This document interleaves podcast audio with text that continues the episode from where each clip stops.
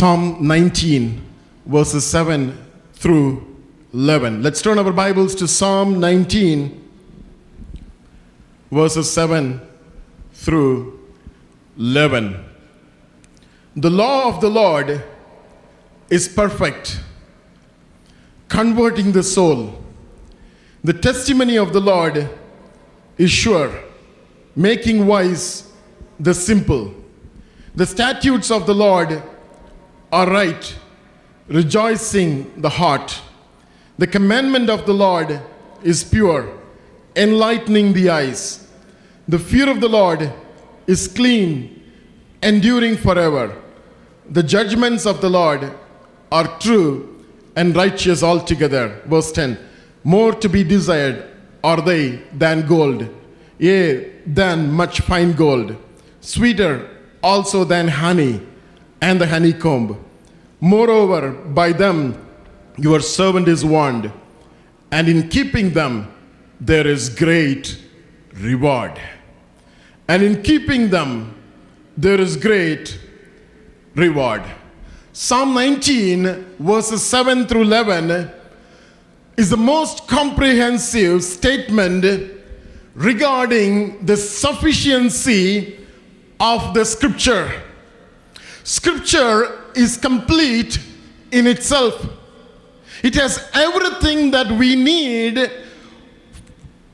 for, to build our spiritual lives. You know, we are going to talk about one of the fundamental doctrines of Christianity known as the doctrine of the sufficiency of Scripture. Can you say that with me? The doctrine of the sufficiency of Scripture. So this morning I would like to title my sermon as The Sufficiency of Scripture. The Sufficiency of Scripture. You know, God's Word is able or it is sufficient to meet human soul's desire and human soul's need. David, you know, frequently verifies this as he sang the, many of the Psalms. He says, you know, your word is more than enough for me. So this morning we are talking about the sufficiency of God's word or the sufficiency of the scripture. So if we can quickly go back to the you know the verses that we read from Psalm 19 verses 7 through 9, David is making six statements about the scripture. You know, this morning I want you to follow very closely with me. You know, then only you'll be able to just just you know get what I'm trying to share this morning. I believe God may help us. There are six statements that the David is making here in Psalm 19, verses 7 through 11. We are going to see that quickly. And every scripture and each title that he gives there, title for the scripture, that includes a phrase of the Lord. Can you say of the Lord? And that is followed by an unique characteristics of God's word. So there is a title that describes God's word, and that is followed by an unique characteristics of God's word. There are six of them. Number one, he says, The law of the Lord is perfect, converting soul. Converting the soul. The law of the Lord is perfect. We are talking about the written word of God, the scripture that we hold in our hands. The scripture, the word of God, the law of the Lord is perfect, converting the soul the ability of God's word to bring transformation in our lives. Secondly, he says the testimony of the Lord is sure, making wise simple. You know, God's word has a special characteristics. God's word has a special attribute that it is able to make uh, wise the simple. You know, that being said, it is the wisdom imparting nature of God's word. You know, when you read God's word, when you follow God's word, it imparts wisdom in our lives. Thirdly, he says, the statutes of the Lord are right, rejoicing the heart. You know, the joy filling nature, joy bringing nature of God's word, the merry making nature of God's word. The statutes of the Lord are right, rejoicing the heart. And then he goes forward and he says, The commandments of the Lord is pure, enlightening the eyes. you know the eye-opening nature of god's word when god's word come into our lives you know our spiritual eyes open and we will be able to receive what god wants to try to tell to god is trying to tell us. Then he says the fear of the lord is clean enduring forever. He is referring to the word of god as fear of god. Fear of the lord is clean and enduring forever. He's talking about the indestruct- indestructible nature of god's word that endures forever. Nobody can stop it, nobody can destroy it. Then finally, he says, The judgment of the Lord are true and righteous altogether. He's talking about, you know, the respectable, the honorable nature of God's word. And he's also telling about the virtuous nature of God's word. You know, David is a man who knew how important the word of God is for him. You know, every time when he spoke to God, he received from God and he started penning those things as the word of God, as he started listening from him, as he started speaking to God. You know, those are the scriptures that we have in our hands today. In each case, he's saying, of the Lord. You notice, of the Lord. The pure translation, if you translate that into Hebrew, that is nothing but Yahweh. You know, which is the covenant name of God. You know, he is holding on to the covenant name of God and he's saying, Lord, your law is perfect. Lord, your testimony will make is, is sure. Your statutes are right. Your commandments are pure. And your fear of the Lord is clean. And the judgment of the Lord are true and righteous altogether. Clearly, David believed that scripture proceeds from the mouth of God. Amen. Scripture proceeds from the mouth of God. You know, this morning, this sermon is not sermon is not really going to you know give you a hype or this sermon is not really going to give you a goosebump or you cannot you cannot really say that during this sermon amen hallelujah praise the lord. But you can still say that. But this sermon will tell about you know how important the word of god is. I want you to just bear with me and listen to me carefully. Each of the six statements each statement highlights the characteristics of the word of god and it also talks about the effect that it makes on anyone who embraces it. You know, the best way to describe Word of God is to highlight there are another five unique attributes of God's Word. You may be knowing about it. Let's go through that quickly. There are another five different attributes of God's Word. That's the best way to put it. We say Word of God, number one, is authentic. The Word of God or the Bible that we hold in our hands is authentic. When you say authentic, it represents the genuine and undisputed nature of God's Word. It is the authentic Word of God that we hold in our hands today, God speaking to man. When you say Word of God, it simply means God telling something to you and me. And how God tells something to you and me, He tells that through His Word. So the Word of God is authentic. The Word of God is also reliable.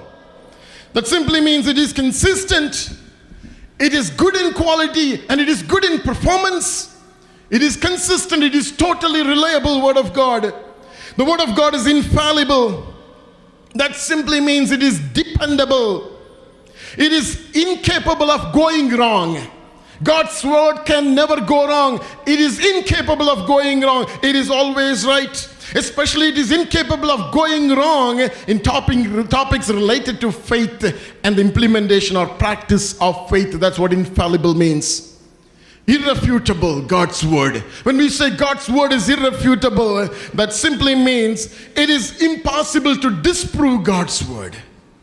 It is impossible to disprove or deny or prove it wrong. It is never possible to disprove God's word. That's what it means when we say irrefutable, inerrant word of God. Inerrant simply means it is incapable of going wrong in any matter that word of God deals with. You know, what a perfect, what a precise word that God spoke and given in our hands. This morning, you know, I believe we need to be delighting in the word of God. We need to be cherishing in the law of the Lord and we need to we need to just take it as as as it is as the word that came from heaven to you and me. So that's why we say the word of God is authentic. It is reliable, it is infallible, it is irrefutable, it is inerrant word of God. You know, you know, in the history, there were many people they raised against the word of God. They wanted to destroy the word of God. They wanted to wipe away Bible from the face of the face of the earth. And even today, there are many more thousands and thousands and millions of copies are printed every day and getting distributed. You know, nobody could dispute, nobody could argue, nobody could stand against the word of God. People can stand against church, people can destroy the believers, people can destroy us and kill us, but nobody can wipe away the precious word of God from the face of this earth. The grass withers and the flowers fade, but his word stays forever. Amen. This morning, God is talking to us. Let, let, me give you a quick outline of my sermon. This is just an introduction. Let me give a quick outline. This is what we are going to talk about. We are going to give and continue to admire the Word of God. We are going to continue to admire the sufficiency of God's Word. And the reason why say we say it is sufficient, what are the benefits and what are the exclusions? We let's talk about it. And secondly, we are going to talk about the cautions, the attack on scriptural sufficiency spiritual gifts, non biblical writings, and modernism. You know, this is a kind of quick outline for today's sermon. Let's, let's continue to admire the Word of God this morning, the sufficiency of God's Word. You know, one of the most important doctrines of Christianity that is very respected in the Word of God in the Bible is known as the sufficiency of Scripture. That's what we are talking about. The sufficiency of Scripture can be defined in this fashion as we see that in the screen. You know, this is how we can define the sufficiency of Scripture. The Bible, I want you to read with me, the Bible is all that is necessary for the believer to understand the character of God, the nature of man, and the doctrine of sin, heaven, hell, and salvation through Jesus Christ. God's Word is all that is necessary for us to know God and to know about us and to know God's plan for us on the face of this earth. Let's go a little further. Let's talk about the reason why we say that God's word is all sufficient. Why do we say that? The sufficiency of scripture means, listen to me, there is nothing else need to be revealed to humanity about God or his plan for human race. There is nothing else that need to be revealed other than what is already revealed in the word of God. That's what sufficiency means. There is nothing else we need to know about God other than what is written already in the word of God. There is nothing else that God can expect from mankind other than what is expected already in the word of God. You know, no human addition is never required to make the scripture better. No human addition is never expected to make the scripture better. No human effort is required to make the scripture complete. It is complete in itself. No human effort is required. So, scripture, God's word, is self sufficient and it is self sufficient in itself. That's what it means. That's what it means when we say the sufficiency of the scripture. Apostle Paul says, let's get into the scriptures quickly in 2 Timothy chapter 3 verses 15 to 17. 2 Timothy chapter 3 verse 15 he says, "And that from childhood you have known the holy scriptures which are able to make you wise." The holy scriptures are able to make us wise for salvation through faith which is in Christ Jesus. Verse 16. Shall we read together? All scripture is given by inspiration of God and is profitable for doctrine, means it is profitable for principles and policies, and for, for reproof, that means for rebuke, word of God rebukes us, for correction, for instruction in righteousness. Verse 17, that the man of God may be complete, thoroughly equipped for every good work. You know, if you would have read, read this very closely, very carefully, you would realize the Word of God is able to make one wise, and the same Word of God, maybe it's, it's, it's, it's you know, it's complete and it is able to equip each us of us so that we'll be able to do the good work for God. And every scripture, all scripture is given by the inspiration of God. Can you say inspiration? Another version says in the verse 16, if I read it in English Standard Version, ESV says, All scripture is breathed out by God.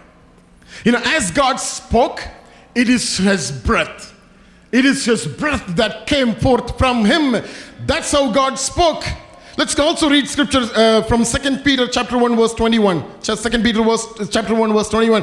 Pro- for prophecy, you know, when you say prophecy, it is referring to the scripture. You know, many of the sections of this book is prophetic. So the prophecy never came by the will of man, but holy men of God spoke as they were moved by the Holy Spirit. So how prophecy uh, came? It came when men of God they spoke. How? Holy men of God spoke as they were moved, as they were, you know, enabled to speak by the Holy Spirit. So scripture says all scripture is breathed by God. Listen to me now carefully. All scripture is breathed by God, not by man. Unless God adds something to it, man is incapable of adding anything, anything to the scripture because they were not just written, they were breathed, they were spoken by God. So it, only God can do something to this. If, if at all you know, somebody can do something, man is incapable of doing anything to this word. No man-made right, man-made writing is sufficient to equip us for any good work. But God's word says it is able, it is, it is completely, perfectly, it is able, make be complete and thoroughly equipped for every good work. If scripture is sufficient, to thoroughly equip us, nothing else is needed. Listen to me. If scripture is it's complete by itself and it is able, it is sufficient to equip us to do good work, I don't need anything else other than the scripture. So, scripture is all sufficient. Scripture is all sufficient. It is written by God, breathed by God, and I can't alter it. And it is more than enough to give to, to equip me to produce good work in my life. And nothing else is going to do it other than the Word of God. That's the reason we say that it is all sufficient. Let's move further. Let's talk about some of the benefits. In what way the self sufficiency of Scripture is going to benefit us?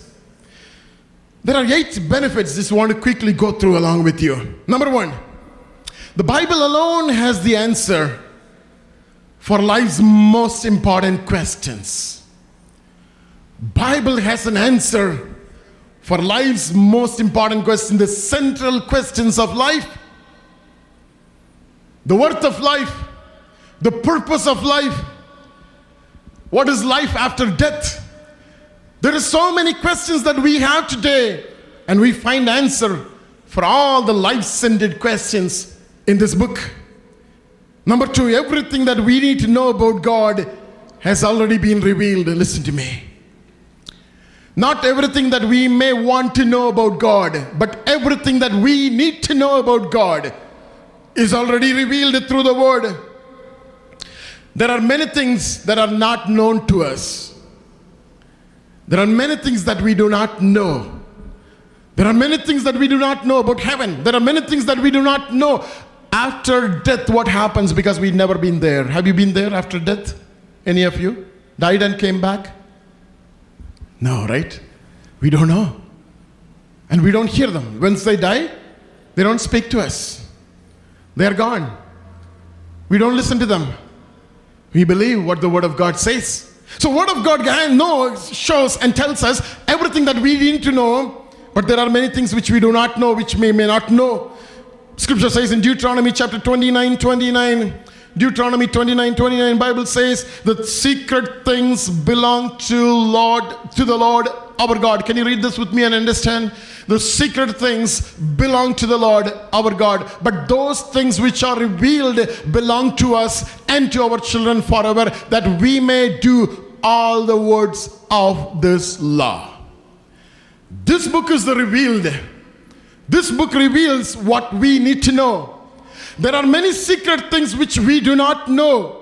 and scripture very clearly says the secret things belong to God. You know, there is a reason why He has chosen not to reveal those things to us, and who knows about it? God only knows about it. So somebody is coming to you and telling you, which is not in the scripture, but he's saying that God is revealing to me, God cannot do it. We know it? Because scripture says the secret things belong to me. I will immediately rush and open the Bible and see where it is written. Otherwise, it doesn't make any sense to me. And I don't want to go there because it is dangerous. If I try to know which is something which is not in the Word of God, that's not my job. I don't want to go there. Number three, information about God was sufficient for all the stages of life. In each dispensation, God revealed himself in a different way. They're all in the book. God revealed himself to Adam and Eve, and he did not reveal himself in the same way to Noah. He did not reveal himself in the same way to Moses. He did not reveal him to the same way to the disciples. In each time, God revealed Himself in many different ways. So, Scripture is all sufficient for all stages of human life. Number four, we do not need some authority figure to interpret Bible for us. Listen to me. We don't need a creed. We don't need some teaching. We don't need even a concordance and a commentary. It's all good to have. They are all not really required to study Bible because it is a plain English written word of God. And thank God we have English in all the many languages. It is written in our own languages, that language that we can study and understand. Thank God for all the help, but really we don't need them. Number five, God would not give us a confused revelation. He's not a God of confusion. He doesn't give us a confused revelation. You remember the scripture that Jesus spoke? If a son asks for bread, will the father give stone? Will he? Yes or no? He will not give. If the son asks for fish, will the father give snake? No. So he's not a God of confusion. And if you read the Bible, we will be able to understand what God is trying to tell, tell to us, convey to us. He will not lead us into any confusion. Number six, the creed and the church councils are insufficient to establish this truth. You know, no traditional or no orthodox creed or a council or a prayer book which we read repeatedly in our church services, nothing can replace the word of God that is spoken already that we have in our hands. Number seven, Isaiah really emphasized that each believer, he says, should thoroughly search scripture you know, I really use some of the Bible searching tools, you know, that are available today. We need to search. We need to search and find out what is written in the Word of God. And you know, you thank God for all the technology today. You know, whatever you want to say, whatever you want to know, you can search and find out. There is nothing wrong in searching in this Bible and online Bible. There is nothing wrong. You need to search the Word of God. Search the right version. Search, search the right Bible. There are different Bibles today. Search in the right Bible. Isaiah chapter 34, verse 16 says, You know, this is what God says Search from the book of the Lord and read. What does it say? It doesn't say that, you know, always sit and listen to some sermon. It doesn't say, it says, search from the book of the Lord and read. Not one of them, not one of these shall fail. You know, just simply English, simple English, you can understand. Nothing written is going to fail. Not one shall lack her mate. What does it mean? If you see a scripture, there is a relevant scripture there is a scripture, another scripture. Scripture speaks for scripture. You know, there is another scripture that interprets this scripture. So there is nothing like hermet. That simply means if you read one scripture, look for another scripture that supports the scripture. For my mouth has commanded it, and the Spirit has gathered them. You know, as God spoke, you know, as God spoke, Spirit of God went and gathered all the scriptures and put them in the form of a book in our hands. Number eight, we can evaluate everything else in the light of the scripture. The sufficiency of scripture doesn't really ask us to reject everything else. There are right books and there are wrong books. Listen, there are right sermon and there are wrong sermon. There are right teaching and there are wrong teaching. God is asking, not asking us to reject everything, but God is telling us that we need to evaluate everything in the light of the scripture. The moment we get something, let's bring it to the Word of God and understand the Word. For that to happen, we need to know the scripture. Thirdly, let's talk about the exclusion. When we say the sufficiency of scripture, listen to me, that doesn't really mean scripture is the only thing that we need to live on this earth. No, no, no, no, it's not. We are not talking about that. Scripture is the only thing that is needed for our soul. Scripture is the only thing that is needed for our life eternal. But we are living in this world. Bible is not a science book. It, it, is, it is scientific in nature, but it is not a science book. Bible is not really an investment guideline. Bible is not like a technological you know, publication. It's not a white paper written on some topic. But Bible is a revelation of God. And if you want to understand Bible, this is a simple way. Bible really tells who God is. Bible really tells who God, who we are. And it talks about the purpose of life. It talks that we know, talks about the separation we that had from, from God when we sinned and the penalty for sin which was already paid. And it says that one day we are going to be reunited with God and life eternal. That's what Bible talks about. We see God in this book, and we also see ourselves in this book. When we read, we see God. And when we read, it talks to us, we see ourselves in the mirror. And we see what had happened behind us. And we also see what is ahead of us. That's what is this book is all about. Now, to be successful in science, listen to me. We need to read science and we need to study science. To be successful in economics, someone has to read about economics and someone has to, you know, um, observe the trend of business or the economy. Someone want to succeed in sport, for example, they need to read the guidelines that is needed to, you know, perform in that game or in that sport. Someone need to be successful in marriage, you need to understand your spouse. These are all very important. Some of the exclusions because we are living in this world.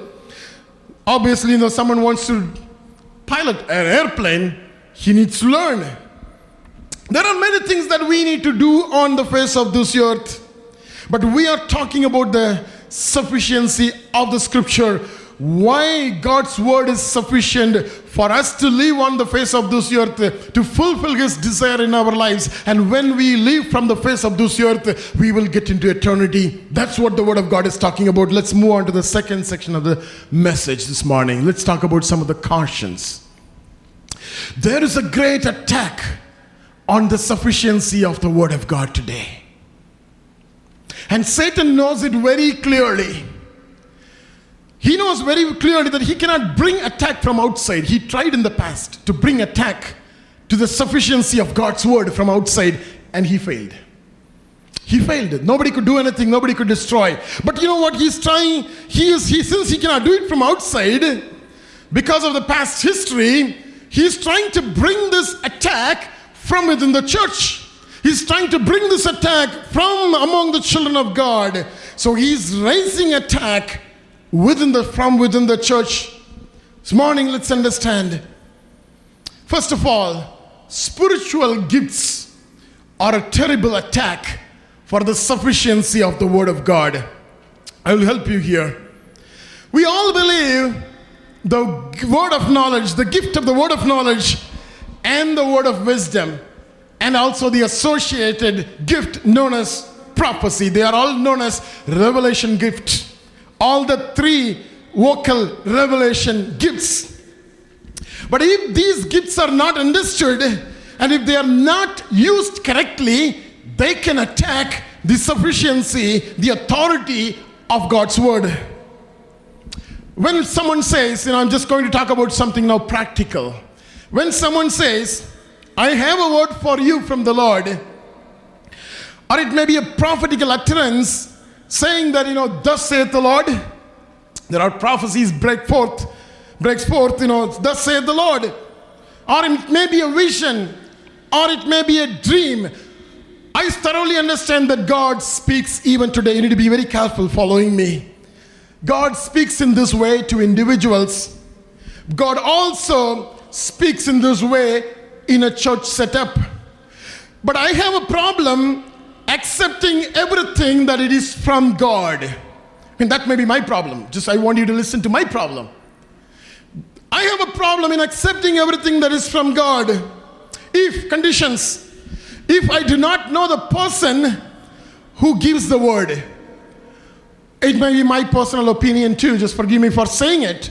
If I do not know the person who is giving me the word or who is giving that this is what God wants you to do, I'm not going to take it because I don't know him. Because Bible says, test every spirit. Bible also says every tree is known by its by its fruit. So I don't have enough time to see the fruit of that man. I'm not going to take it. And if it is commanded, it is a command coming from the Lord or coming from somewhere for that matter, telling the church, you all need to do it. And you all need to expect it to obey. I'm not going to listen to it. I'm not going to do it because, as a leader of the congregation, first of all, I need to be convinced that that is needed.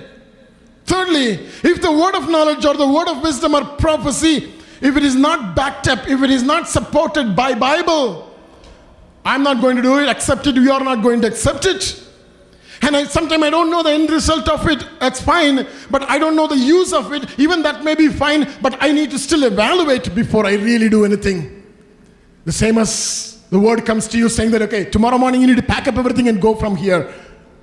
You won't do it immediately. You will just wait and verify and analyze. Is it really God? Is it flesh? Or it is somebody else talking to me? You know, you do all these things. Otherwise, you simply reject the revelation and move forward. We are talking about the attack that's coming against the sufficiency of God's word. People who believe this, there's a multitude of people who believe in what they hear. What they hear, listen to me. People who believe this in this way, how God speaks to them always. People who wait for God to speak to them through one of these revelation gifts either word of wisdom or word of knowledge or the prophetic gift for every decision. I know, I know people for every move, they call the prophet and get a word from him before doing it. I'm not trying to say whether it's right or wrong, but I'm saying that there is an all sufficient word of God that we have in our hands. Just continue with me. Those who believe that this is the way God spoke to me, speaks to me in every decision of my life, I have a question.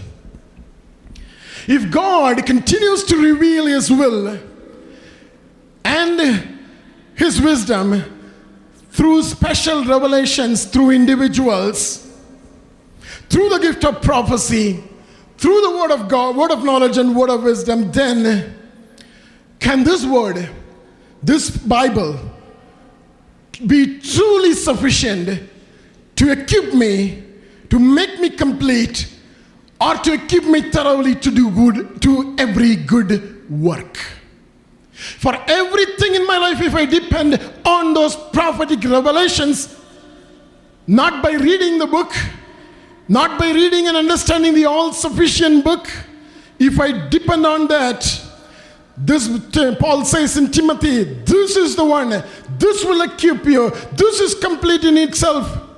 And what is the use of this? What is the use of this? If the word, word is all sufficient, why do we need another revelation to support the revealed truth? In this context, I believe this is the revelation and this is the revealed truth nothing else. This is the only revelation, this is the revealed truth, and nothing else. Then what is the gift of word of knowledge and the gift of word of wisdom? Because I do believe in that too. What is that? Shall we define it this way? Can you read this and try to understand? If it is a God given ability to speak the scriptural word skillfully into a life situation with all discernment as the word of God is living and powerful and sharper than any two-edged sword, piercing even the division of souls and spirit and of joint and marrow, and is a discerner of the thoughts and intents of our heart. You know, if the word of God, our word of knowledge and word of wisdom applies and functions in my life, I will take this and I will send this. I will use this because this is a revelation that God has given me about your life. I will not try to speak my own word.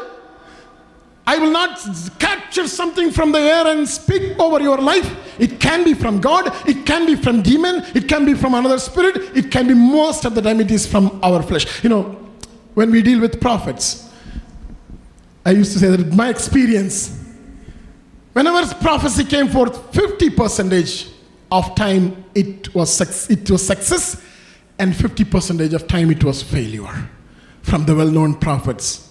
So I believe there is a gift of prophecy. The gift of prophecy put this friend. Sense this word of God because this is a revealed word of God. There is nothing else other than what is written in the word of God. I'll help you a little more here. Word of knowledge and word of wisdom can never be different from God's word. It is the God's word. It all depends how do we skillfully exercise this word of God into somebody's situation and how do we teach them skillfully the word of God so that their eyes open up and they will realize, yes, this is the word that God is speaking to me today. And we certainly need that skill to share the word of God. We need that discernment, you know, to understand what situation someone is in today. Spiritual gifts are not to tell what we see, what we hear, and what we feel that Spirit is telling. They are basically not our experience, they are the Word of God that is revealed already. That is revealed already. Listen to me carefully. One more practical example. We all go through this. When a minister of God comes, listen to me very carefully, it's interesting. When a minister of God comes and lays his hand on you, and when he says few things about your past life, teardrops will fall from your eyes. Why? Because God knows my past, which is already there, which is already written, but you don't believe this. But we believe when someone says, Listen to me carefully. My question is, why then, when the Word of God comes into our life, the living, the powerful, sharper than any two-edged sword, piercing even the division of soul and spirit and joint and marrow and it is a discerner of the thoughts and intents of our heart. When this word of god is preached our heart is like a hard rock. Listen to me. When this word of god is preached our mind roams around here and there. Or we even sleep at times? And when this word of god is preached you don't show any interest to learn the word of God. But when someone lays our his hand on us and tells about your past, you cry. What a fake devotion Christianity living in is living in today. What a fake excitement these gifts are generating in our lives.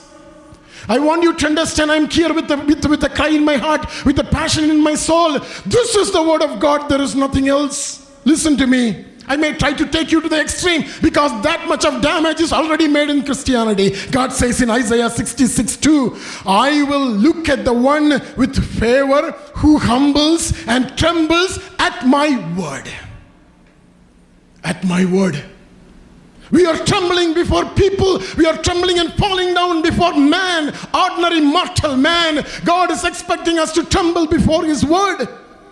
Do not follow sensual do not follow carnal, excitement causing Christianity that promotes mystical heights and signs and wonders. I believe in signs and wonders. God does miracles. But people are getting carried away, far away from this word by looking at the signs and what they can offer through the spiritual gifts.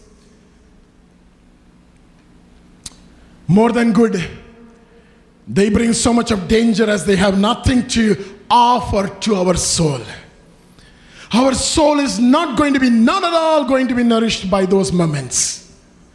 You get excited in that moment and just walk away. Soul nourishment coming only by feeding our soul in this word. That's where our soul is nourished. Follow scripture. That is all sufficient. Spiritual you know, gifts can be an attack for the scriptural sufficiency. Number two, non biblical writings. Give me 10 more minutes. Non biblical writings are a severe attack on Christianity. Sorry, severe attack on scriptural sufficiency. there are two types of non biblical writings. Some of you know about it, but I think it's important for us to know this. They are known as the lost books of the Bible and also the non canonical Gospels. There are books, people treat that equally along with the Bible, not another religion, we are talking about Christianity. These so called lost books were not included in the Bible for several reasons. Why these are all not included in the Bible? First of all, they lack apostolic or prophetic authorship. Secondly, they did not claim to be the true Word of God. They contain unbiblical concepts such as praying for the dead. Second Maccabee, Second Maccabees chapter 12, verse 45 to 46. Can you read? You don't have it in your Bible. Just put that for a reason. We are reading from Second Maccabees. Sorry, we are not reading from our Bible, but we are reading from another Bible. It's another book, non biblical book. Chapter 12, verses 45 and 46. Let's read. There is nothing wrong in reading it, but don't take it. And because he considered that they who had fallen asleep, those who died, with godliness, had great grace laid up for them. Verse 46 it is therefore a holy and wholesome thought to pray for the dead, that they may be loosed from sin. A non biblical document that is a major threat for the scriptural sufficiency. These books were never authoritative or inspired or authentically written by either a Jewish prophet or a Christian apostle. Some of these writings include, we have just a lame name of them in the screen for you. First and second, Esdras, Tobit, Judith, and rest of Esther.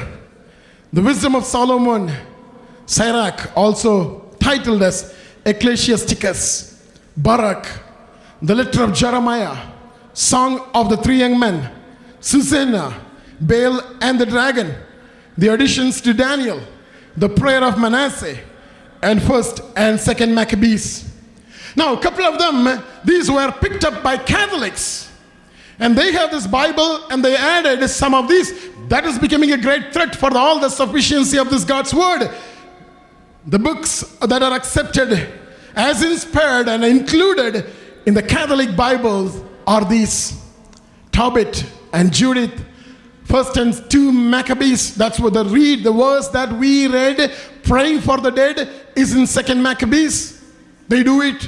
Praying to a saint, it is there in one of these books. They do it. They believe this, and they also believe another Bible and as attachment, Wisdom of Solomon, Sirach, also known as Ecclesiasticus and Baruch. You know, these additional non-biblical, non-canonical documents, they have become a threat for the all-sufficiency of the Word of God. Let's come back to the scripture. Colossians chapter 2, verse 8 says, Beware, lest anyone cheat you through philosophy and empty deceit, according to the tradition of men, according to the basic principle of the world, not according to Christ. How important it is to stay between these two binders how important it is to stay in these scriptures, in these words. Jude 1 3, Jude says, Beloved, while I was very diligent to write to you concerning our common salvation, I found it necessary to write to you, exhorting you to contend earnestly for the faith which was once for all delivered to the saints. How many times it was delivered? Once for all. There is no addition to this book that is needed. Jude says, which was once for all delivered to the saints. No addition is required. The Bible is all that is necessary for a believer to understand the character of God, the nature of man, and the doctrine of sin, heaven, hell, salvation through Jesus Christ and eternity. Paul writes in Galatians saying it is very critical not to accept anything. You know, he's saying that it, is very, very important, which is not biblical. You know, there is no way you can understand uh, and you can accept. He says in Galatians chapter 1, verses 8 and 9. Let, let's read that together. But even if we are an angel from heaven, preach any other gospel to you than what we have preached to you, let him be cursed, accursed. That's what Paul says. And he says, As we have said before, so now I say again, if anyone preaches any other gospel to you than what you have received, let him be accursed. We need to know our Bible. Finally, the third enemy, the third attack that comes against the all sufficiency of God's word is modernism. The sufficiency of scripture is attack under attack today. And sadly, that attack too comes from the church. Non biblical management principles, non biblical, you know, a worldly method to attract crowd are brought into churches today. Some of them are not in the Bible. Some of them are not in alignment with the Word of God. And they attack.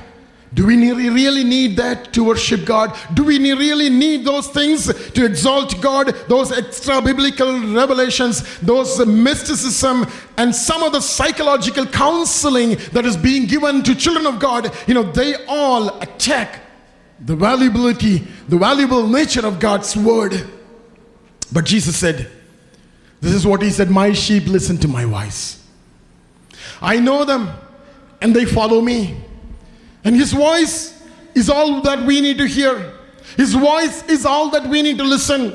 There is so much of distraction, so much of noise everywhere. But God is calling the church to listen to His voice, and this is where we can find His voice. Churches have looked up psychology to fill the gaps. You know, they bring professional psychologists,